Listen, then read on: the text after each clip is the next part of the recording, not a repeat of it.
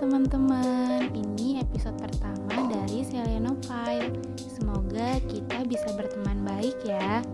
Kalian semua gimana kabarnya? Semoga baik-baik aja ya. Jangan sakit-sakit. Kalau ngerasa nggak enak badan, langsung istirahat sama minum obat, oke? Sebentar deh, kayaknya ada yang kurang gak sih? Oh iya, kita belum kenalan. Kenalin, aku Rahma dan aku suka bulan. Itu kenapa aku kasih nama Selenophile. Hmm, apalagi ya? Kayaknya sih udah itu aja perkenalannya. Pokoknya seperti yang aku bilang tadi, semoga kita bisa berteman dengan baik. Oh iya, sebelum aku mulai, teruntuk kamu yang ingin tahu dan mau menyisihkan ruang untuk mendengarkan lebih banyak informasi, setelah pada teh hari ini ngobrol sama aku yuk. Di episode pertama ini, aku mau ngobrolin tentang anxiety dengan topik pembahasan mengenai empat hal yang bisa kamu lakukan untuk mengatasi rasa cemas berlebih. Aku, kamu, dan kebanyakan orang lainnya gak jarang pasti pernah merasakan yang namanya cemas Rasa cemas itu memang hal lumrah yang sering dirasakan semua orang. Berkeringat, gelisah, tegang, atau detak jantung kamu yang menjadi cepat merupakan ciri ketika kamu sedang cemas.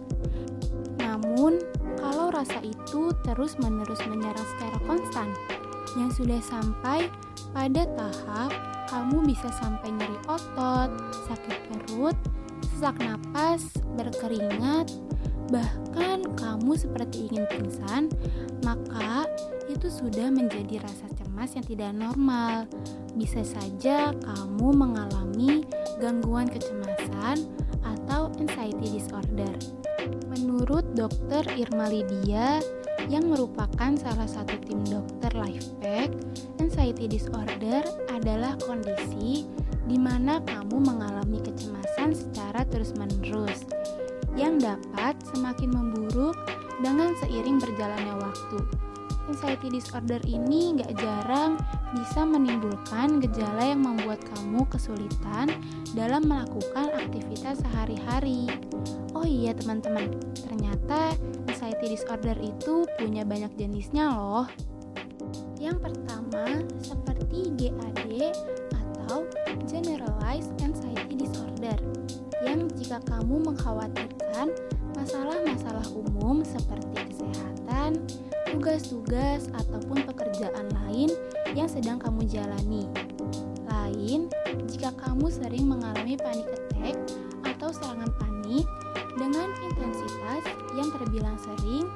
atau berulang dan biasanya datang secara tiba-tiba. Itu dinamakan panic disorder.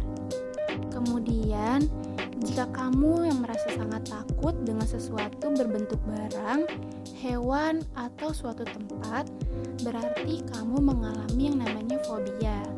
Selanjutnya, jika kamu yang sedang mengalami kecemasan dengan diikuti kegiatan berulang seperti mencuci tangan terus-menerus, itu dinamakan obsessive compulsive disorder atau OCD. Selanjutnya ada PTSD atau Post Trauma Stress Disorder yang merupakan gangguan kecemasan yang terus berkembang jika kamu pernah mengalami situasi yang mengerikan sampai membuat trauma bagi diri kamu sendiri. Aku tahu banget sensasi cemas yang berlebih itu emang gak bikin nyaman dan gak jarang bikin kamu takut. Tapi kamu tahu gak kalau ada cara untuk mengatasi rasa cemas itu semua? Ada loh empat hal penting yang bisa kamu jadikan untuk mengatasi rasa cemas itu. Berdasarkan artikel yang pernah aku baca di Face to Fit, hal pertama yang harus teman-teman lakukan yaitu yang menjadi pemicu rasa cemas itu. Karena biasanya serangan cemas bisa terjadi setelah dipicu oleh suatu hal. Yang kedua, coba deh kamu bayangin rasa cemas kamu sebagai sebuah balon. seperti yang disebutkan oleh salah satu akun media sosial Instagram bernama PimGif.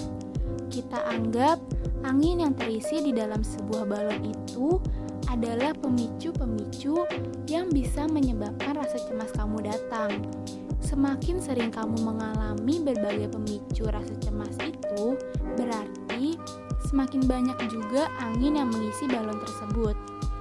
Dan seperti balon juga yang bisa meledak bila terlalu banyak angin di dalamnya, maka kamu harus mampu menjaga dan menghalangi agar tidak terlalu banyak angin yang masuk, agar balon yang kamu pegang tidak meledak.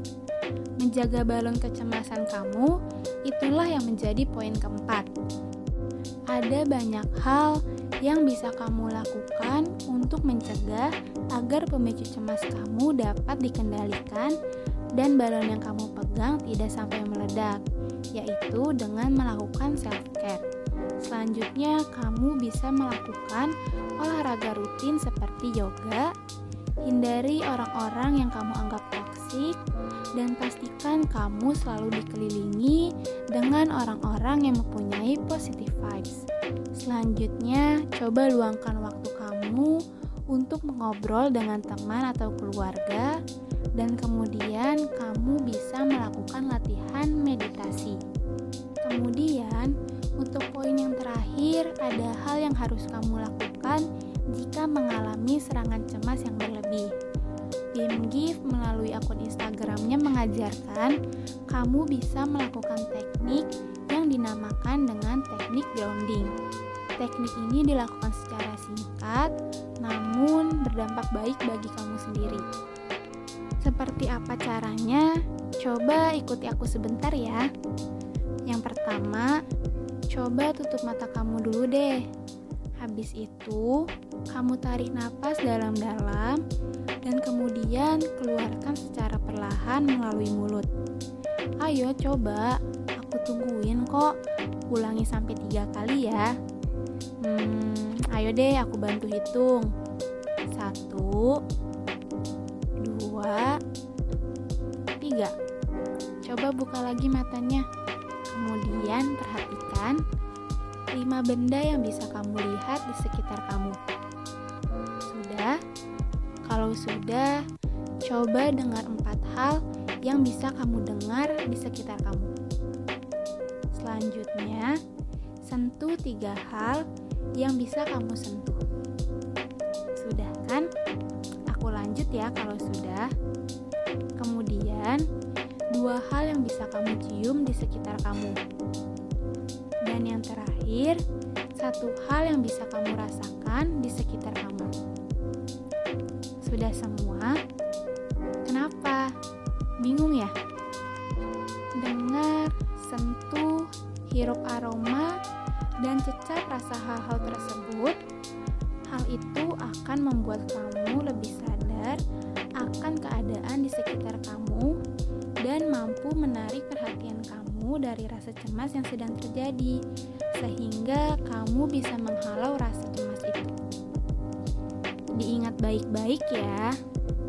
Itu dia teman-teman sedikit obrolan kita hari ini. Semoga bermanfaat dan bisa membantu kamu ya. Karena teman akan selalu saling membantu. Terakhir, sebelum aku akhiri obrolan kita hari ini, Salam sayang dari aku. Being different isn't a bad thing. It means you're brave enough to be yourself. Dah semuanya, terima kasih sudah mau mendengarkan obrolan kita hari ini. Selamat pagi, siang, sore, dan malam.